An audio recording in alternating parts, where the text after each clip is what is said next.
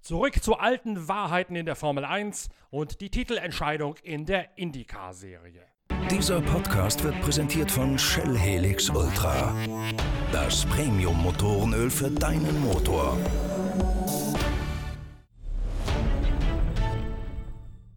Zwei große Formelrennserien haben einen ganz besonders stimmungsvollen Aufschlag an diesem Wochenende. Die IndyCar gastiert in Laguna Seca, der Rennstrecke hoch in den Bergen an der Küste von Kalifornien. Und die Formel 1 ist beim Nacht Grand Prix in Singapur unterwegs. Bevor wir uns allerdings in der neuen Ausgabe von Pitcast, Deutschlands erstem Online-Motorsportradio, mit dem Motorsport beschäftigen, möchte ich, Norbert Okenga, euch noch einmal kurz wieder mitnehmen zur IAA.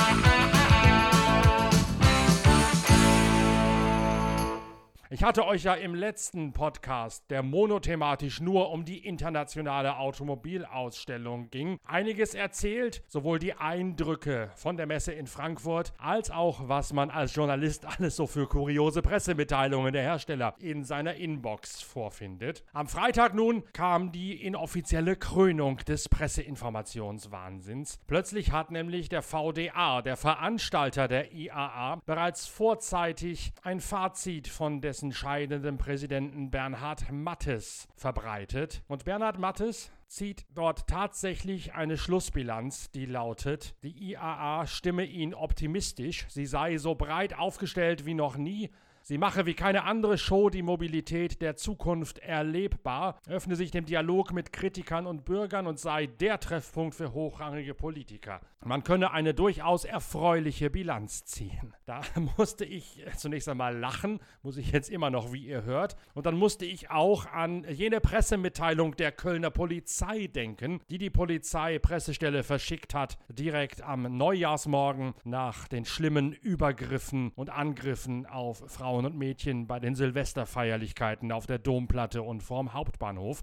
Da hatte die Kölner Polizei ja auch freudestrahlend berichtet, es sei ein schöner, stimmungsvoller Jahreswechsel ohne nennenswerte Zwischenfälle gewesen. Und erst später kam dann raus, was dort tatsächlich im Rheinland passiert ist. Wenn man die Pressemitteilung von Bernhard Mattes hier so liest, muss man sagen, vielleicht ist es doch nicht das Schlechteste, dass der den Posten als VDA-Präsident räumt. Selbst Günther Oettinger kann es dann wohl kaum noch schlechter machen, als Mattes es mit dieser Pressemitteilung hingedreht hat. Man muss Verständnis haben, natürlich schreibt ein VDA-Präsident seine Rede, seine Schlussbilanz nicht selbst. Das tun irgendwelche Spin-Doktoren, so heißt das im Jargon der PR-Leute, Presseabteilungen, Pressemitarbeiter, die darauf geschult sind, möglichst alles in ein positives positives Licht zu drehen. Aber dermaßen die Realitäten zu verleugnen, das macht dann auch nicht gerade Fortschritte bei der Glaubwürdigkeit gegenüber den Kritikern. Und ein Bernhard Mattes als Chef des VDA hätte natürlich den Einfluss und die Kraft haben müssen, zu verhindern, dass ihm solch eine Pressemitteilung untergejubelt wird, die er dann verlesen muss. Also, das ist nun tatsächlich ein Tiefpunkt von der IAA, den ich Bernhard Mattes seit seiner Vorzeit so nicht zugetraut hätte.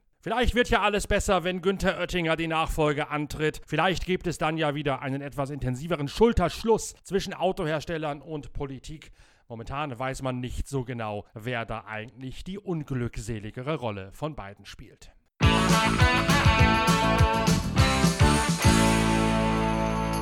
In der IndyCar-Serie, das ist unser Titelthema in der aktuellen Ausgabe der Zeitschrift Pitwalk, steht in Laguna Seca die Rückkehr auf eine Traditionsrennstrecke an. Es ist das Saisonfinale in Kalifornien und Joseph Newgarden aus dem Penske-Team kommt als Tabellenführer mit 41 Punkten Vorsprung auf Alexander Rossi nach Kalifornien. Es gibt aber in der IndyCar-Serie dank eines großzügigen Bonuspunktesystems pro Wochenende 104 Zähler. Das heißt, auch Simon Pagenaud und theoretisch theoretisch sogar Scott Dixon können noch den Titel holen. Newgarden natürlich der Favorit auf dieser Rennstrecke. 3,6 Kilometer lang mit 12 Kurven und darunter die legendäre Corkscrew, eine Bergabpassage, die sich hinunterwindet und die schon Motorsport-Geschichte geschrieben hat. Das Rennen findet am Sonntagabend um 21.15 Uhr deutscher Zeit statt. Entsprechend werden wir uns am Montag in dem dann folgenden Pitcast mit der Titelentscheidung in Amerikas Boomrennen Rennserie Nummer 1 beschäftigen. Dass der Boom weitergeht, dafür tragen die Veranstalter der IndyCar-Serie hinter den Kulissen gerade Sorgen. Es soll ein neues Auto geben ab dem Jahre 2022, das mit erheblich mehr Motorleistung ausgestattet werden soll. Dazu auch ein Hybridsystem. Die Ausschreibung für dieses Hybridsystem läuft. Den einzigen Rahmenwert, den man den möglichen Zulieferern mit ins Lastenheft diktiert hat, ist, dass es 50 PS Zusatzleistung freisetzen möchte. Ansonsten kann die Technik ausfallen, wie sie sei. Die Autos sollen ihr Grundprinzip von möglichst viel Motorleistung bei einer ansprechenden Geräuschkulisse beibehalten. Sie sollen optisch wie akustisch spektakulär bleiben. Als Richtwert sind etwa 700 PS angesetzt, was man so ohne weiteres nicht als starren Wert hinnehmen kann, denn je nach Restriktorgröße und Mapping variieren die Veranstalter das ja von Super Speedway bis hin zu normalen Rennstrecken wie jetzt Laguna Seca an diesem Wochenende. Der Aufschwung jedenfalls, den wir mit unserer Titelgeschichte in der aktuellen Ausgabe der Zeitschrift Pitwalk thematisiert haben, der findet auf jeden Fall auch mit der neuen Fahrzeuggeneration ab 2022 seine Fortsetzung. Und dann wird das Ganze auch ein bisschen grün angestrichen, um es zukunftstauglicher zu machen.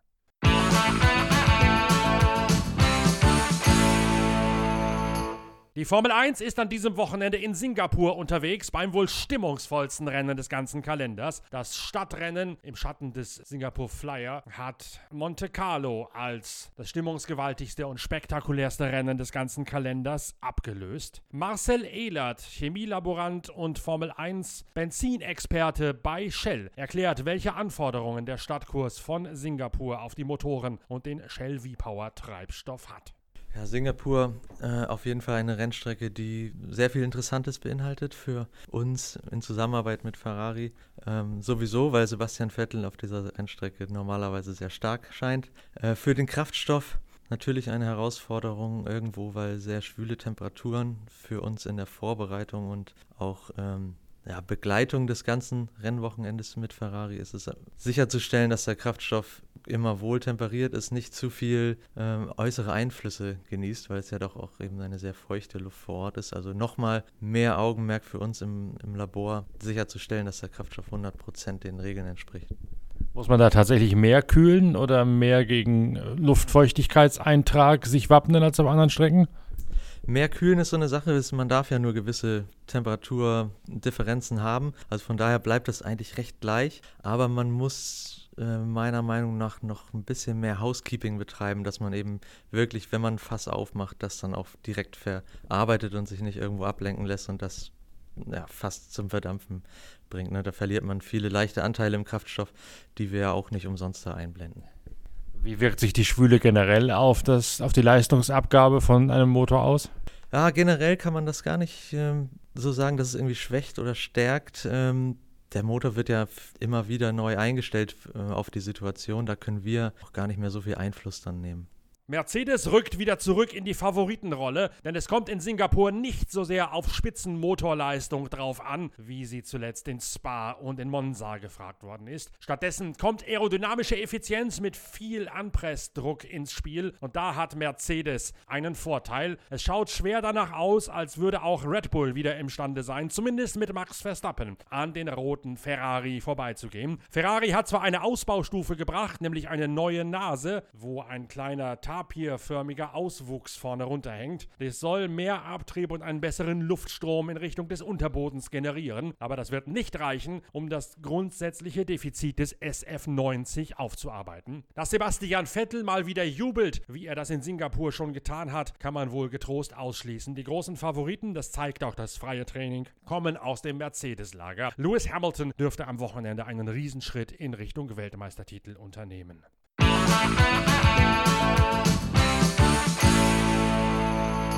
Robert Kubica tritt von seinem Fahrerposten bei Williams zurück Ende des Jahres. Genau genommen kommt er damit wohl nur einem Rauswurf aufgrund von mangelnder Leistungen zuvor. Kubica, eine der Schlüsselfiguren auf dem Fahrermarkt für die Formel 1, aber auch für andere Rennserien. Ich habe dazu ein bisschen was im aktuellen Blog auf der Internetseite pitwalk.de geschrieben. Surft da mal rüber, dann gibt es ein paar Hintergründe, warum Robert Kubica keine Chance hatte, zum Erfolg zurückzufinden und auch was das Ganze für das ohnehin schon finanzielle finanziell schwer angeschlagene Williams-Team für dramatische Folgen haben kann. Wer noch mehr zum Schicksal von Robert Kubica wissen möchte, dem sei ein Blick auf den Index von pitwalk.de empfohlen. Wir haben nämlich in einer der letzten Ausgaben der Zeitschrift Pitwalk eine ausgiebige Geschichte, ein sehr intimes, persönliches Gespräch mit Robert Kubica über die Folgen seiner Verletzung, über die Schwere seiner Verletzung und auch über die Auswirkungen auf Körper und Geist geführt. Das auf jeden Fall eine sehr lesenswerte Geschichte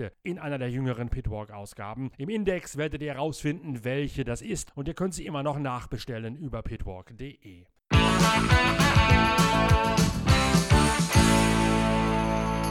Die zweite große Neuigkeit vom Transfermarkt aus Singapur, auch die Formel 1-Karriere von Nico Hülkenberg neigt sich dem Ende entgegen. Das Haas-Team hat überraschend Roman Grosjean weiter verpflichtet, obwohl der fahrerisch deutlich schlechter ist als Nico Hülkenberg. Hülkenberg allerdings wollte sich zu teuer verkaufen. Seine einzige Chance, nachdem er sich bei Renault schon verpokert hat und jetzt auch bei Haas, ist realistisch betrachtet ein Cockpit bei Alfa Romeo sauber. Dort wackelt Antonio Giovinazzi denn dessen Leistungen sind ausnehmend schwankend. Allerdings ist Giovinazzi Ferrari Junior und der Alfa Romeo Deal ist ja nur ein rotes Feigenblatt konzerninterner Art und Weise, um dort ein Ferrari B-Team ein bisschen zu kaschieren. Deswegen dürfte Giovinazzi wohl bei sauber bleiben und Nico Hülkenberg dort kaum eine Chance haben. Williams hat nach dem Abgang von Robert Kubica auch ein Cockpit zu vergeben. Dort allerdings muss aufgrund der prekären Lage, siehe mein Blog auf pitwalk.de, auf jeden Fall ein zahlender Mietwagenfahrer Fahrer her. Es wird wohl Nicolas Latifi sein. Der Kanadier dürfte die Nachfolge antreten, dank einer erklecklichen Mitgift aus dem elterlichen Hause. Hülkenberg hatte ein Angebot von Zach Brown in der IndyCar-Serie, einen der beiden McLaren zu fahren, mit denen McLaren im kommenden Jahr gemeinsam in einer Allianz mit dem Team von Sam Schmidt fahren wird. Das allerdings hat Hülkenberg abgelehnt, denn er möchte keine Ovale fahren, zu riskant. Damit hat Hülkenberg sich eine höchst attraktive Tür in einer der besten Rennserien der der Welt selbst zugeschlagen. Vielfach war davon ausgegangen worden, und auch ich dachte das ehrlich gesagt, dass Hülkenberg bei Mercedes einen Platz in der Formel E bekommen würde. Dort allerdings ist Nick de Vries gelandet, der junge GP2 und Formel 2 Pilot aus den Niederlanden. Warum ist er da gelandet? Ganz einfach, Nick de Vries hat hinter den Kulissen und von der Öffentlichkeit tunlichst abgeschirmt sehr viele Simulatorfahrten bei Audi in dessen Formel E Abteilung absolviert. Audi hat nämlich, genau wie die Formel 1 Teams das auch machen, am Laufen laufenden Formel E Rennwochenende immer parallel in der Fabrik in Neudorf das Rennen am Simulator mitgefahren und dort verschiedene Ansätze für die Abstimmungsarbeit, sprich für die Energienutzungsstrategie gefahren. Und diese Arbeit hat meistens Nick de Vries, hin und wieder auch Nico Müller gefahren. Deswegen waren Nick de Vries für Mercedes und Nico Müller für Dragon so interessant. Die haben einen theoretischen Führerschein, ein Kapitänspatent für die Formel E mit viel Erfahrung,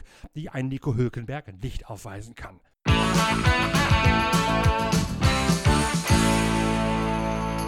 Wir arbeiten hinter den Kulissen schon eifrig an der Fertigstellung der November-Ausgabe von Pitwalk. Im Herbst kommt die nächste 180 Seiten Ladung Motorsportjournalismus vom Feinsten in den Handel und auch in eure Briefkästen, sofern ihr Abonnenten seid. Dieses Mal aber brauchen wir eure Mithilfe. Wir machen eine Geschichte über die schönsten Designs von Rennautos im Motorsport und wir möchten wissen, welche Farbgebungen, welche Lackierungen haben euch, liebe Leser und Pitcast-Hörer, am besten gefallen. Anlass ist natürlich die Präsentation des Coca-Cola Porsche 911, mit dem Porsche beim Saisonfinale der IMSA auf der Road Atlanta fahren wird. Wir werden von der Road Atlanta live Pitcasts bringen während des ganzen Wochenendes und wir nutzen diese spektakuläre Farbgebung für die Geschichte über die schönsten Designs von Rennautos. Wer dazu ein bisschen mehr wissen möchte, sollte schnell auf pitwalk.de vorbei surfen und sich dort den vorletzten Blog anschauen. Da steht genau drin, was wir uns vorstellen von euch als Interaktion. Und ihr könnt dann auf unserem Facebook-Auftritt, bei Twitter oder bei Instagram entsprechend eure Votes casten und uns mitteilen, was die schönsten Rennwagen in Sachen Design der vergangenen Zeiten gewesen sind. Ich freue mich darauf, wenn möglichst viele von euch mitmachen. Je mehr Resonanz, je mehr Ideen, desto besser für die Geschichte über die schönsten Designs im Motorsport. Also schnell auf pitwalk.de schauen oder schnell auf unseren Facebook, Instagram und Twitter-Kanälen mitmachen. Je mehr, desto besser. Wir haben dafür auch noch einen kleinen Preis parat. Ich habe im vergangenen Jahr beim IMSA-Finale auf der Road Atlanta ein schönes Veranstaltungsplakat mitgenommen und alle Porsche-Werksfahrer, die in Atlanta am Start gewesen sind, dort drauf unterschreiben lassen. Dieses große Poster mit den Originalautogrammen der Porsche-Werksfahrer, das könnt ihr gewinnen, wenn ihr bei unserer großen Leserumfrage zu den schönsten Designs mitmacht und entsprechend euren Input für die kommende Ausgabe unserer Zeitschrift Pitwalk gebt. Im Laufe des Wochenendes werden wir dieses Plakat bzw. ein Foto desselben nochmal zeigen auf Twitter, auf Facebook und auch auf pitwalk.de, sodass ihr wisst, worum es geht, sowohl bei der Umfrage als auch beim großen Preisausschreiben, das damit verbunden ist. Viel Spaß und viel Glück beim Mitmachen. Wie gesagt, je mehr, desto besser.